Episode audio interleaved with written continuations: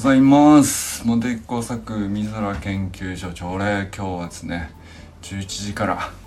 スタートでございます。今日は12月11日。え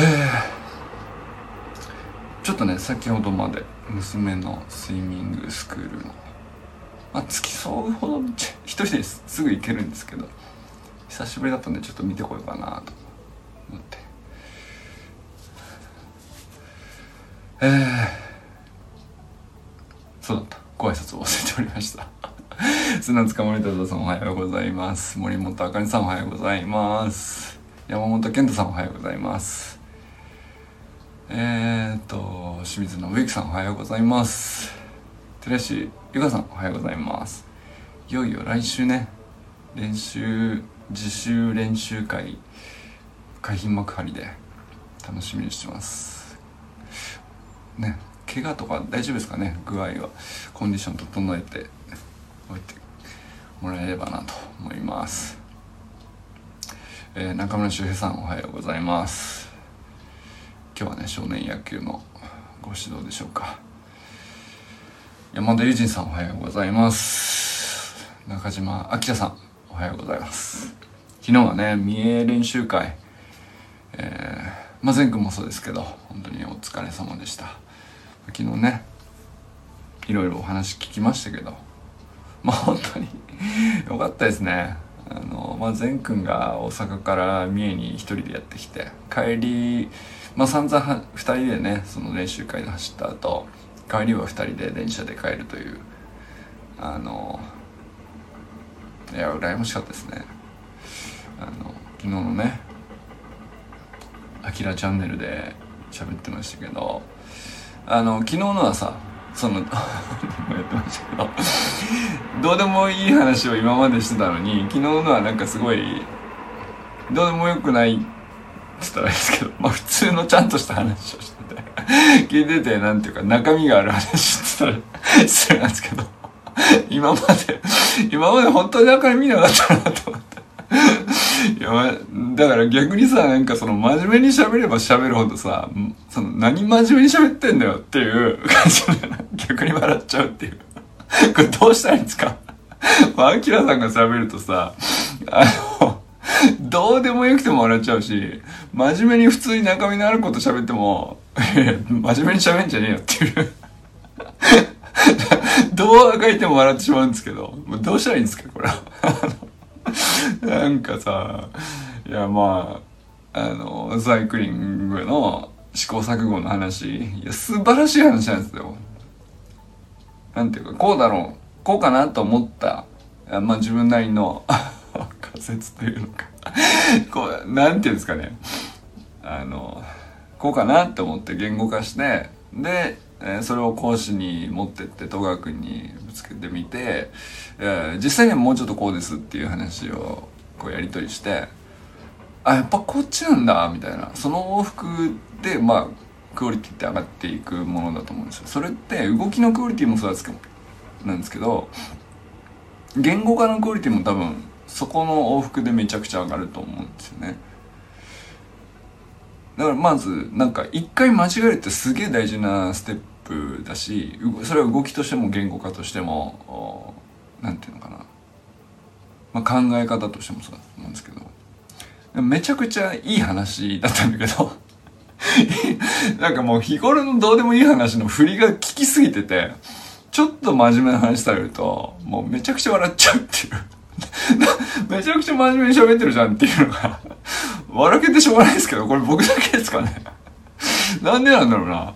あの、善くん本当にいい子で、いやいや、真面目に喋ってるな、みたいな。もう、吹き出しちゃうんですよね。いや、すごい、何、いいお父さんみたいな感じで喋ってますけど。え、これ、アキラチャンネルでしたっけ？みたいな感じで。めちゃめちゃなんか、俺だけなのかな？なんかすげえつぼっちゃって。ほんと失礼なこと言ってます。ごめんなさい。アキラさん。あのー真面目にちゃんと話した時にそれをねあのニヤニヤしちゃうとかあのちゃんとした話を中身のある話をしただけで笑っちゃうとかね。本当良くないなって思ってます。あのだってねバカにしてるってことじゃないっていうね思われちゃうかなと思うんですけど。いや本当にねごめんなさい。バカにしてます。完全に。これは完全にバカにしてますね僕はね。あのだってもう本当面白くて。ななんだろうな。いや あのその娘のねさっきまでプールの付き添いでまあ見学してたんですけどその時に聞いてたんですよ。でまあ有田まってあの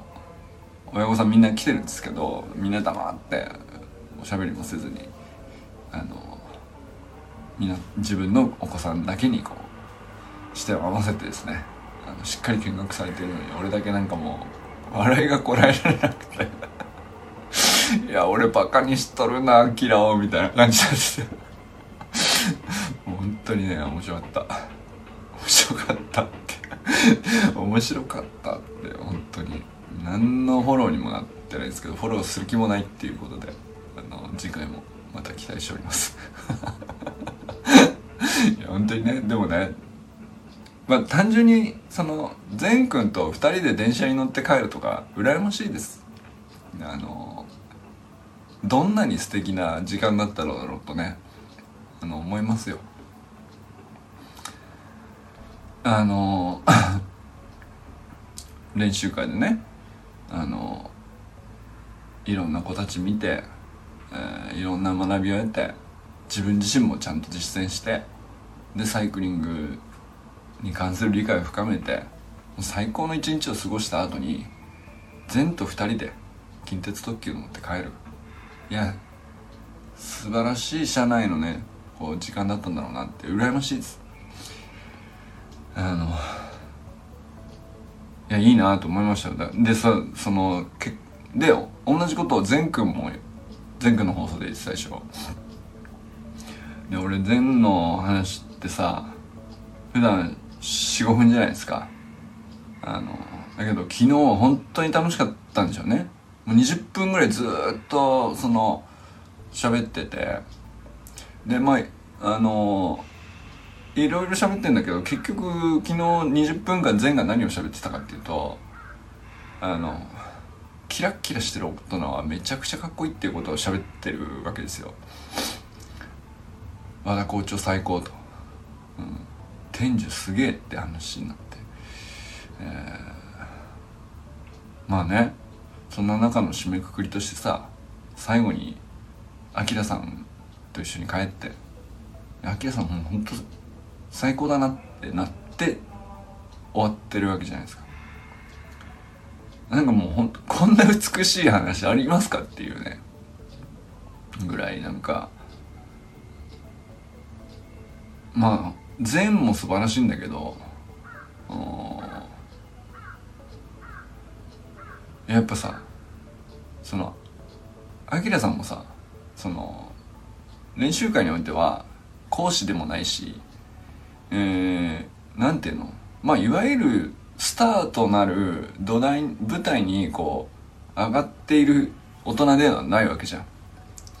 一まあスタッフというかお手伝いでもあるでしょうし参加者でもあるでしょうし。まあなんていうかこうちょっと離れた外側から見たらまあ脇役というか、えー、陰で支える立場の人とか。で陰で支える人も大事だよねではなく善くんにとってはあのキラッキラ輝いとる大人の一人であったっていうことがさあの昨日のね善くんの放送ではさすげえこう証明されてたっていうか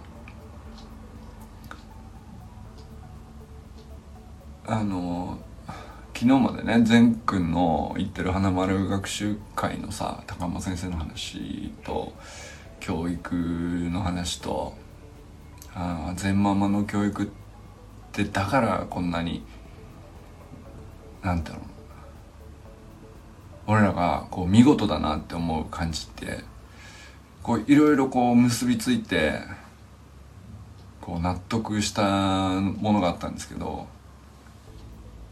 でもそれそのじゃあ善くんのママだけの話かっつったらそうじゃなくて、えー、親子関係だけじゃなくてさ周りにいる一人のまあ他人っちゃ他人なわけですよあきらさんはね。だけどまあ一人の他人だけどまあたまたま何かの縁で知り合った大人がキラキラしとるとこれはめちゃくちゃ教育上大事だなっていうことを思いましたね早く大人あんなかっこいい素敵な大人になりたいなって善に思わせる要素がこう周りにどれぐらいあるかってことだと思うんですよね。じゃあ成長して成長するために、まあ、どんな勉強が必要なのか自分で考えてこういう勉強が必要なんじゃないかとかあまあこういうトレーニングが必要なんじゃないかとかこういう集団行動での協力を一緒にするってどういうことなのかとか、まあ、友達とぶつかったらどうやってこう折り合いをつけるのかとかそれ全部こう善にとってはキラッキラした大人になるためにはあ必要だなっていうきっかけを与えるスターですよね。だからアキラさんはアキラさんでこういろいろ抱えてあの問題もあれば悩みがな全くなく生きてるわけじゃないわけですけどだけど素敵やんって小学校4年生に思われたら勝ちですよね。いや本当になんかそのアキラさんの真面目な話とあのちょっと笑っちゃうぐらいおかしな紳士的なね真面目な話を聞いてニヤニヤしながら。でも本当になんかあ完璧だなと思いましたよね。なんか善くんの放送ともうガチッと噛み合ってて。うん。だからそのお二人がスタンド FM で、えー、音声配信をしててくれて本当よかったなと。うん。あんなこうなんていうかあれ怒ってたとしても今まで世の中に出てなかったと思うわけ。ああいうことってあったと思うんですよ。うん。子供があの良い経験をしてであもっと成長したいなって思うきっかけとなる大人にこう触れてこういうふうに過ごしましたと、まあ、その1ページだと思うんですよ。でまあそのものすごく人生をガラッと変える大きなあの話かって言ったらそうじゃないかもしれないですよね。近鉄特急に1時間乗ってましたっていう。それだけかもしれないじゃん。それはそうなんだけどでもそれが全然バカにならないぐらいめちゃくちゃそのキャッキャしてるわけですよ。いかに輝いてるかっていうのがこう禅の話聞いてるとめちゃくちゃわかるじゃないですか。あれが世の中に出てなかったと思うんですよ。うん。でまあ善くんがでかくなって将来あのあなたの人生ね、えー、岐路として、えー、ど何が人生を変えましたかみたいな話になった時にあの思い出すのはもっと大きな話でもっと大きな挫折だったりそこからもう一回チャレンジしたみたいなその大きな話だと思うんですね。だから思い出せないぐらいささやささやかっつったらささやかかなと思うんですけどけど間違いなく重要なことだと思うんだよね。そのあきらちゃんがキラキラしとったと。あきらちゃんがキラキラしとって隣に近鉄特急でさ座っててくれたと。まああのたわいもない話をしたのかあのねどんな話したか分かりませんけどまあでも少なくともそれがすごく大事な時間だったことはその2人の音声を両方聞いたらさ2つとも独立した話だからね。お互い別に申し合わせたように言ってるわけじゃなくてもう思ったことその日に起こったことで、えー、印象に残ったことそのまま喋ってるわけじゃん。でそれがこうカチッと噛み合っててお互いこうキラキラしてたねあの1時間って言ってるわけです、うん、あそこよ。あそこが俺は価値があると思ってるし、えー、価値があるのに今まで世の中にはほぼ出たことがないという意味ではレア度はもっと高いっていうね、でもっと世にたくさん溢れた方がいいんじゃないかなって思って。なんぜかというと その大きな成功とか大きな起点とか、まあ、こういうのが人生変えましたとかその成長のきっかけになりましたみたいな。あのなるほどね素晴らしいなって思うんですけどそこに至るまでのステップまあまああるじゃんっていうさ。その岐路に至るまでのステップまあまああるんだけどその途中の2段目か3段目ぐらいでもう結構つまずくわけよ。でそれどうやって登っていくのっていうその途中のステップが全然刻まれていないんだよね。情報としては。エピソードとして。それがあのあきらさんの音声とか善くんの音声にはすごくよく出てるなっていうかもうほんとささやかな1ページなんだけどそこその繰り返しだよねと。そのささやかなあ素敵だなっていうことの繰り返しでまあ大きな起点にたどり着いて、えー、また大きなチャレンジになってっていうことだと思うんですよね。いや本当なんかどっちの話がいいってていう話じゃなくてあのセットであこんなによくできたことが 起こるんだなっていう。本当に素晴らしいなと思いましたね。で周平さんもさなんかそのまあ三重の練習会には周平さんは行ってないんだけど時を同じくして、えー、大人と大人がさ集まって未来を考えて、ー、少年少女まあ子供に対して俺たちはどうやったらキラキラできるんだみたいなことを話し合ってさ 夜な夜な終電なくなるまで話し合って飲みの帰りに、えー、の駅から自宅まであの深夜にさ歩きながらもじもじ喋ってるんだけどもじもじしてる割にはめちゃくちゃキラキラしとるやんというね。いやなんだったらメラメラしてるなっていうさあのめちゃくちゃ強い意志を感じましたけど。まあその言ったらその畑先生と、えー、中野祐介さんもオンラインスクール生ですけどあと奈くんか。奈くんともう一人いらっしゃったのかな。その東京で、えー、周平さんとみんなで集まってこんなことしたいよねと。うん。別に議題があって集まった会議には見えなかったけどね。畑先生が飲みたかったんだろうなっていう。あの感じだったけどさ。いやでも集まれば必ずみみんなさあの未来に向けて目線を上げて喋るっていうことが分かってるから呼べるんだと思うんですよ畑先生も。畑先生ってこう誰でも呼ぶわけじゃないじゃん。で呼ぶ人決まってんですよ。で未来にこう向けて目線が上がってる人ををなんていうか年齢は関係なくね奈くんは20代だし中野さんも40代かねで畑先生ははその畑先生からしたら周平さん年上なわけですけど、まあ、でもなんか性別年年齢とか関係なく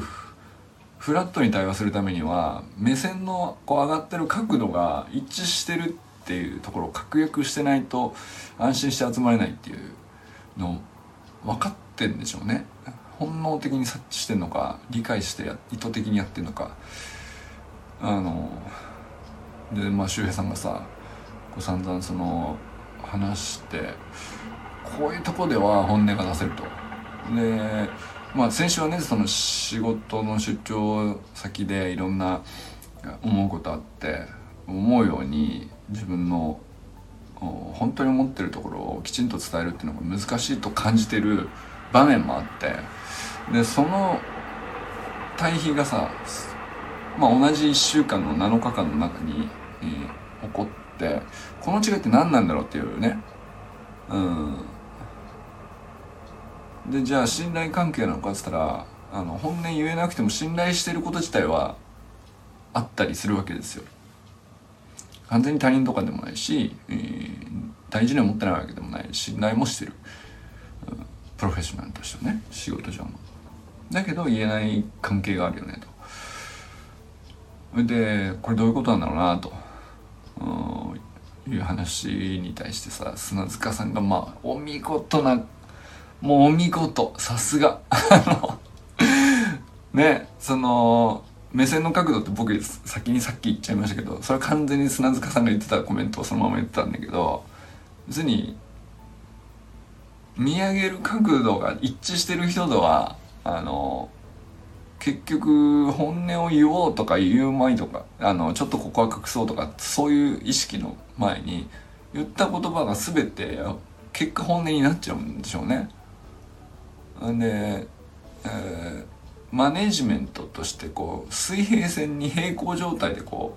う維持する目線でものを考えて、えー、まあ行動してっていう人の目線ってあると思うんですよ。でまあ自分だってその物事によってはそういうふうに平行にこう維持するためのものの考え方をしてることってあると思うんですよ。日常生活とかそういうふうにやってると思う。でそう思ってる人ともっとこ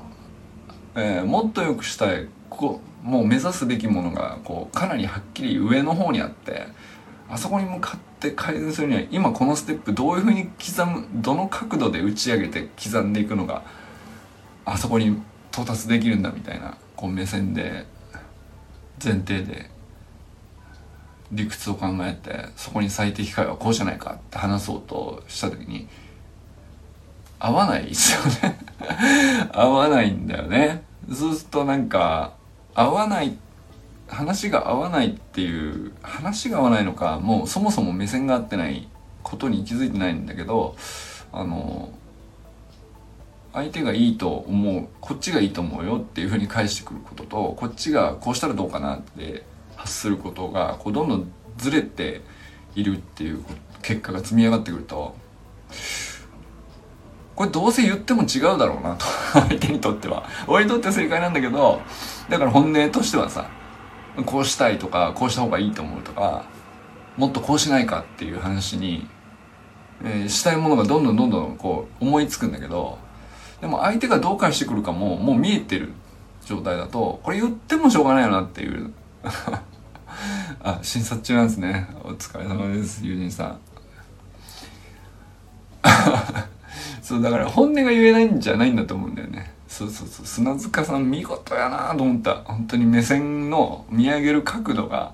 こう45度で上向いてんのかあのマネジメントっていうのは平行に維持するだからまあ0度ですよね。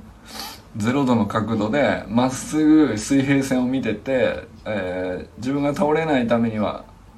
ピタッと軸を安定させて動きませんよっていうことを前提にものを考えてて。それはその時点でさあのなんていうか出てくるアイディアが全然違うし前提が全然違うし。そうするとお互いもう、ん、思いつくことが違うし相手がこう自分の思いついたことに対して同意しなさそうなこともほぼ 言う前から分かっちゃうとまあだから本音が言えないとかじゃなくて言ってもしょうがないになっちゃうんじゃないかな。うん。その議題が揃ってないビジョンが揃ってないパーパスが合ってない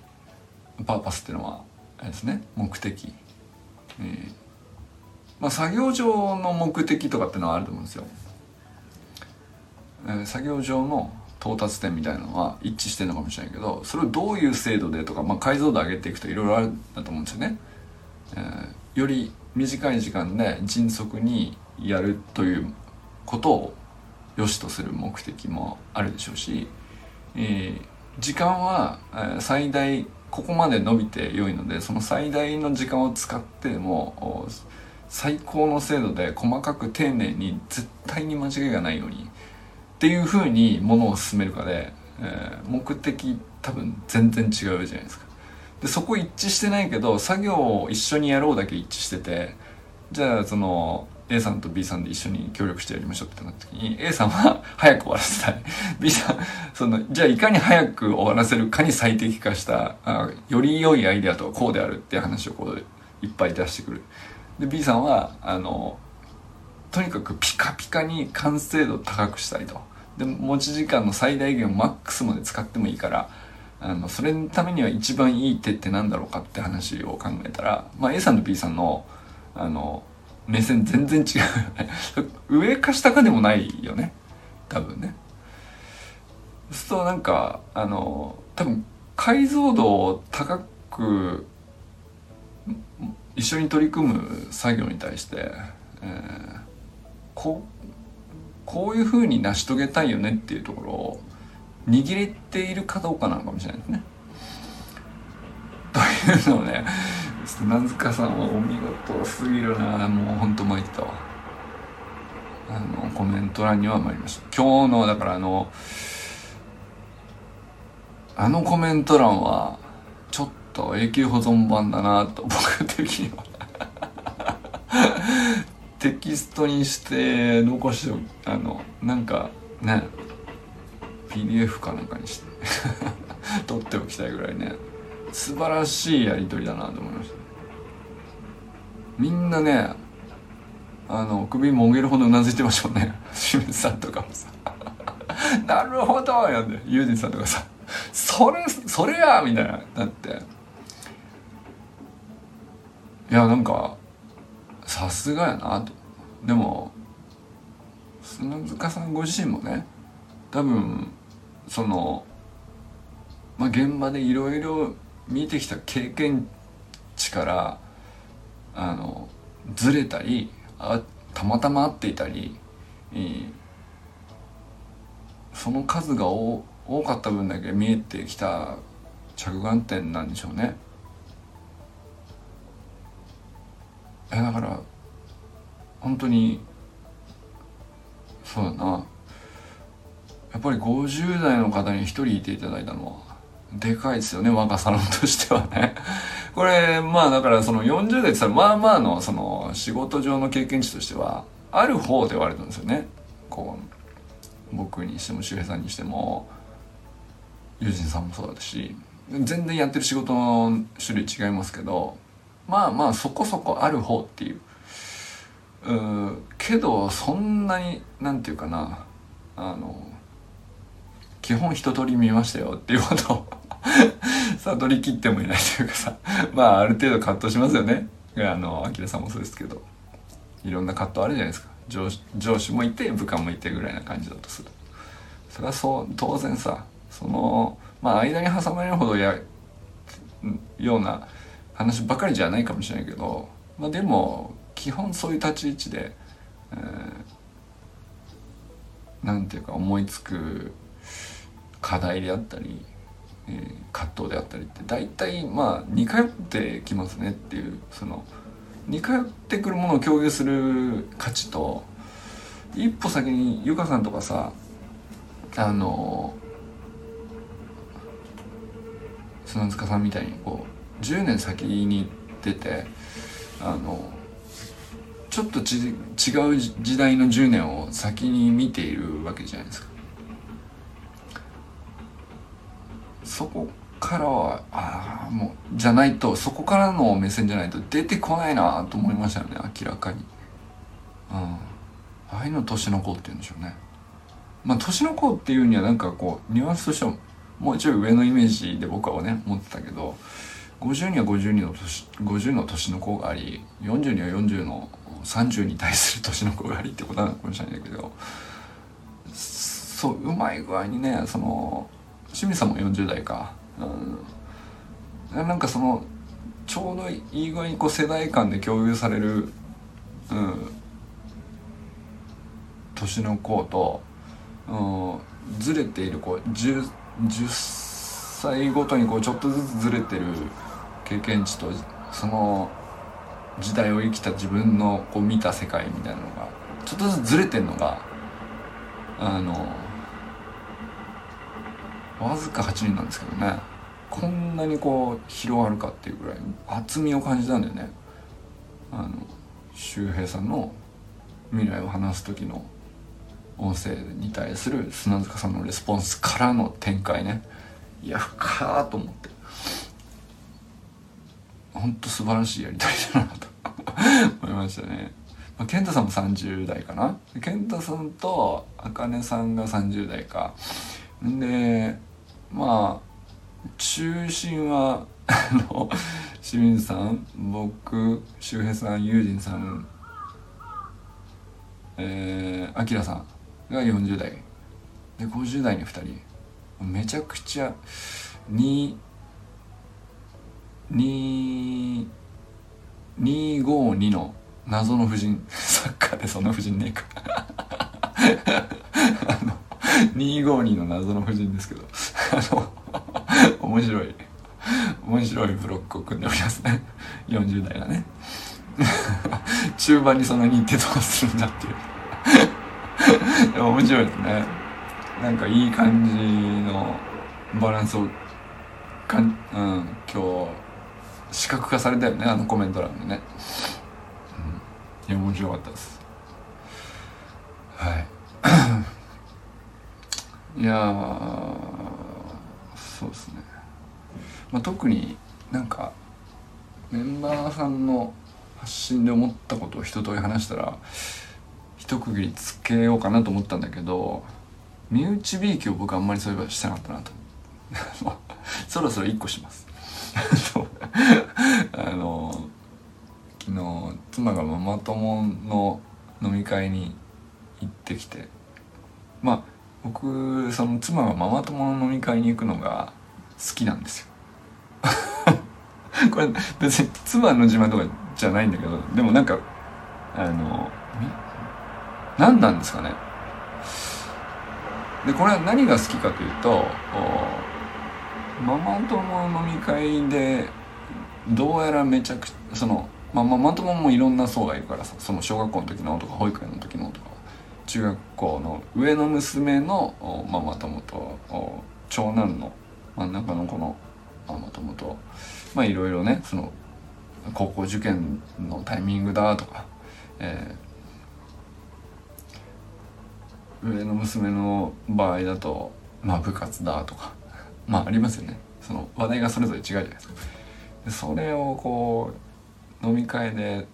うちの妻は結構そのママ友のどのコミュニティに入っても基本聞き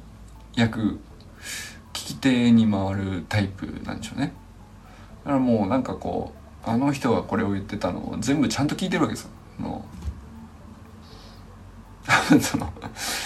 喋り手に回せたらこんなに聞き取れないだろうなっていうことをかなり収集して帰ってくるんでその話が僕大好きなんですね。だからとのがの飲み会に行くのが楽しみでしょうがない毎回。まあだからでも聞いたところでこのなんていうエピソードでもないんだけどなんだろうな。でもその世のいろんなママたちが、まあ、僕もさ知ってる子だったりするわけですよみんなね。あいつ今こんなことやってんだとかあちょっとここで挫折して今あのこういうところに道を変えたんだとかまあいろんなねそのライフストーリーがあるわけじゃないですか。それをこうお母さんってさちゃんと事細かに喋ってくれてると思うんだよその飲み会の中で。で僕がその飲み会に行ったら多分あんまりちゃんと聞けないと思うんですよ。そのだけどママ友同士で、えー、話してる時にあの事細かに共感も交えて、えー、すごく気持ちよくねお互い喋っているのを妻が全部聞いてそれを僕に教えてくれるっていうのがあのなんていうのかな。あれほどこう密度の濃いこう情報がないっていうかね。いやたわいもないっちゃたわいもないかもしれないけどあなるほどそうなんだ。なるほどそうなんだ。っていう話しかない。そんなびびっくりみたいなことは基本ないんだけどね。でもそのママの視点でこうなんだなというのをすごく深く理解するにはもうこれ最高だなと思ってるっていう。自分の妻がママ友の飲み会に出かけていってしっかり聞いてそのうんやっぱり共感するポイントも一致してるからこそ記憶が強いんだと思うんですよ。誰が何を言っていたあそうだよねって、うん、それを持って帰ってくるのを話してくれるとすごいスーッと入ってくるんですよ。だけど例えば同じそのママ友と僕が直接喋って同じことを聞いてても多分ね僕共感の度合いが 多分その違うんだと思うんだよね。そう思うんだって そんなとこで悩むんだってなっちゃう。ちょっと距離ができちゃうんだよね。そうするとああ明らかにこの人共感してないなんてバレてるからあまあ向こうも話乗らないよねっていうそういう良さあるんでしょうねきっとねだからあのー、結構話聞こうと思って、えー、一緒にね喋る人なんだけどこうは出てこないなっていう細かいところまでママ友同士で喋ってるっていうのねはっきり感じるんですよね。それをねなんか昨日聞いててめちゃくちゃ面白いなで今日は僕がパパ友と2人で「スラムダンクの映画を見に行くんだけどまあその後ね夕食ご夕食一緒するとかぐらいすると思うんだよ。でまあいろいろ喋ると思うよ。けど何を喋るか別に何にも決めてないけどはっきり分かることはどうやらママ友の会でお話されたであろう話題と全く違うなっていうことだけ分かるんですよ。で俺子供の話もすると思うんだよ。でパパ友だからさ当然さ。あの娘がお世話になっておりますから入り。で最近どうから入ると思うよ。でも大体行きしその映画館に行くまでの電車の中だけで子供の話は終わると思う。家帰って今日はお互いこんな話をしたよ。をお互い例えば奥様に向こうも言うだろうし僕も言うと思う。んだ今日はこんな話をしてきたよって。あの時に絶対そのお話す内容がね子供の話家庭の話ってならないなって思って。これなんでなんですか？これなんでなんですか？もうだって行きしの電車で「えー、そうなんだ」っつって情報だけ把握したらあのでさってなって「OK」ってなって、えー、なんだろうそんなに記憶に残るでもなくでも重要じゃないって思ってるわけじゃないんだけどね。あの繰り返して何度も掘り下げるようなことをしないだろうなと。いやなんかこうまだやってもいないことだから決めてもしょうがないんだけど。いやでも毎回そうなの。毎回そうなんですよ。これはすごいその、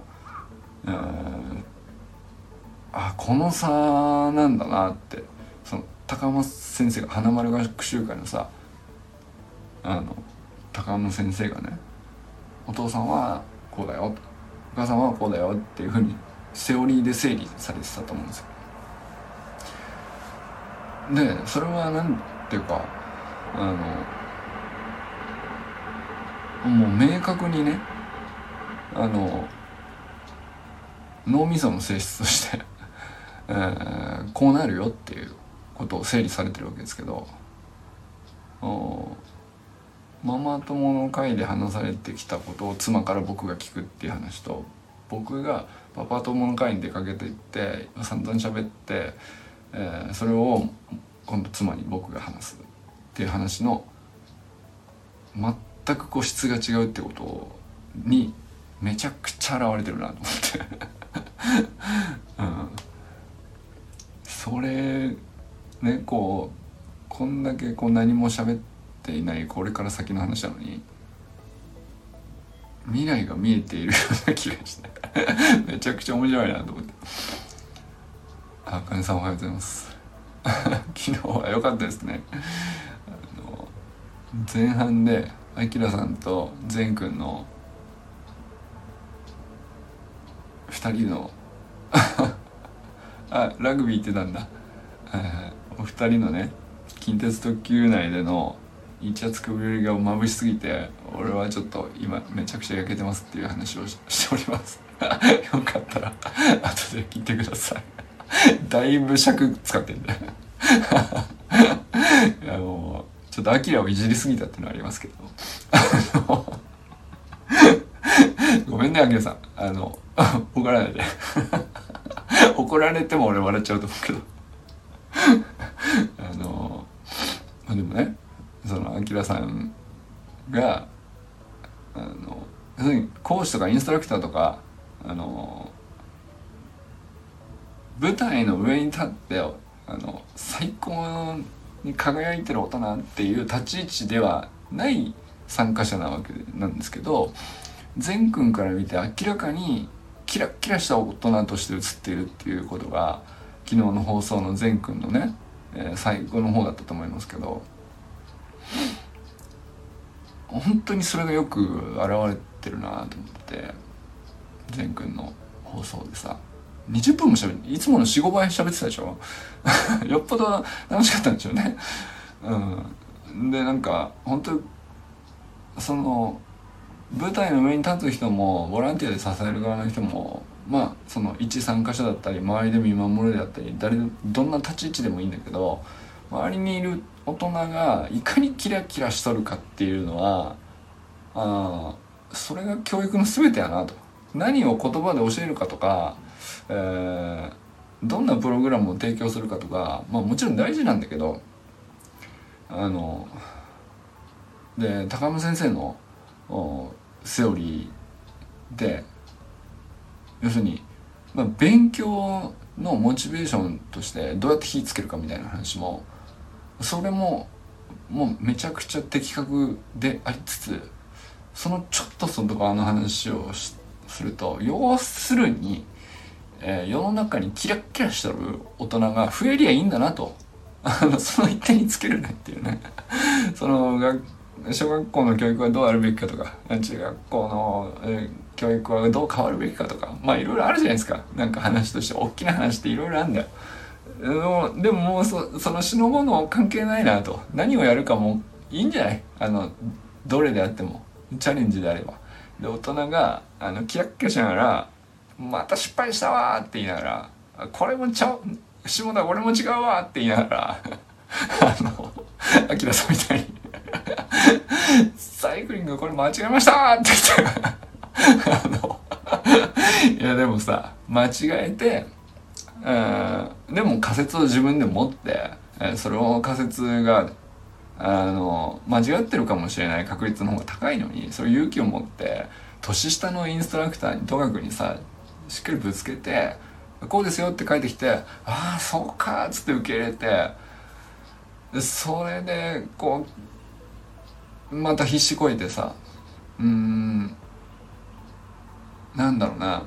あのうまくまとまらないけどかなり進歩したぞ。俺40だけどまだいけるって思ってるわけ。すげえ信じてるっていうことが、まあ、善くんから見たらめちゃくちゃキラキラしてたと思うんだよ。でも俺それで全てだなと思ったん